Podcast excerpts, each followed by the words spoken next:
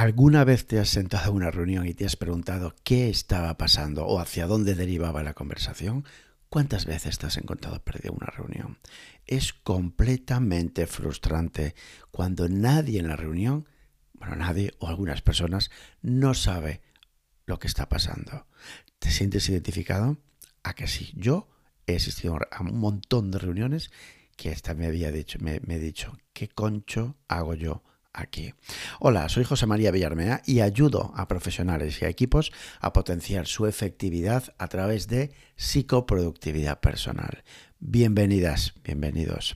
Probablemente hayas asistido a varias reuniones como la que te comentaba inicialmente. ¿A que sí?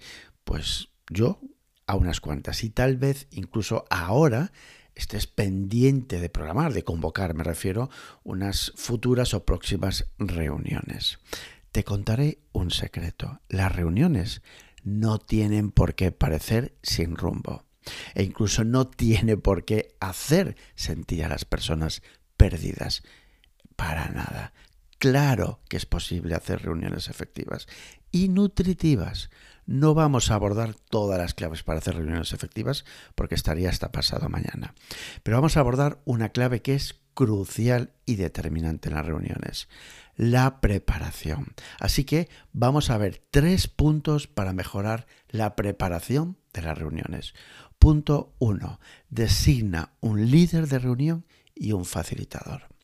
Mientras, y vamos a ver la diferencia inicialmente, mientras que un líder tiene un papel Más, más estratégico, esa es la palabra clave, más estratégico, el facilitador se encarga de los procesos de la reunión. Vamos ahora a indagar un poquito más sobre esto.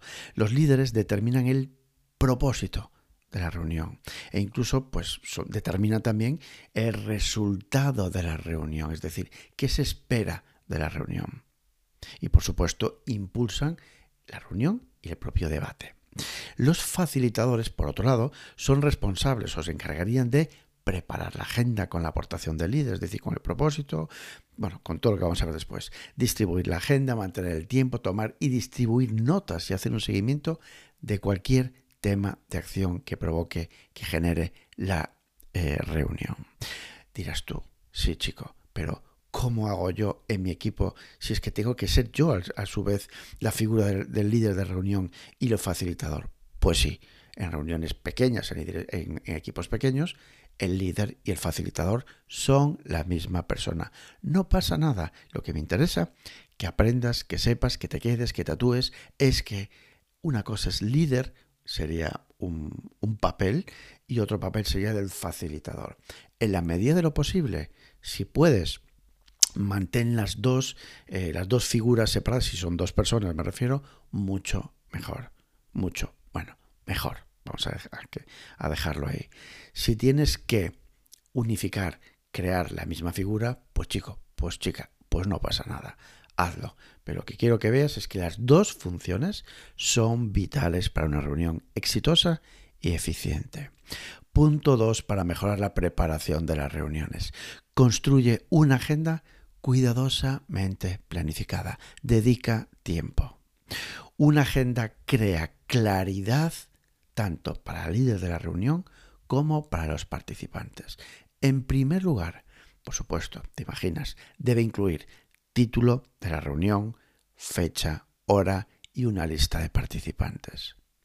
A continuación, especifica muy bien el propósito principal de la reunión en una declaración concisa, junto y sumado a dos, tres o incluso cuatro resultados deseados para la reunión. Propósito y resultados. Por último, tendremos lógicamente que esbozar, que crear un programa, un programa, bueno, un, una serie de puntos del día para la reunión. Esto facilitará un seguimiento del flujo, tanto seguimiento de la propia reunión, del flujo de temas de debate que se van a tratar, como el tiempo asignado para cada tema. Al tomarte estos minutos de oro para planificar la agenda, atenta, atento, eliminarás los peligros de tener una reunión innecesaria, o lo que es peor, una en la que nadie sepa lo que está haciendo y lo que se espera de él en la reunión. Punto tres punto uno. Designar un líder de reunión, designar un líder de reunión y un facilitador. Punto dos. Construir una agenda cuidadosamente planificada. Y punto tres. Cuida el entorno. Cuida la configuración de tu reunión. de tu reunión. Ya sea una reunión presencial o virtual, es determinante, es importante que el entorno contribuya y no distraiga de la visión de creatividad que requieren las reuniones. Sí, sí, las reuniones, la gran mayoría, requiere creatividad. Tienen que ser entornos preparados para fomentar la creatividad. Desde un espacio limpio, con luz natural, hasta sillas cómodas. Venga, bueno, vale. Y si quieres, hasta incluso unos aperitivos. Pero todo esto, espacio limpio, luz natural, sillas cómodas, el entorno. ¿Para qué? Para mantener a los participados enganchados a la clave de la reunión. Enganchados a la creatividad, a fomentar la creatividad. Por supuesto que el entorno influye en eso.